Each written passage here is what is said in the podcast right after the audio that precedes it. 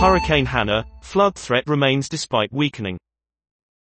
The hurricane was downgraded after making landfall, but authorities say heavy rains will continue.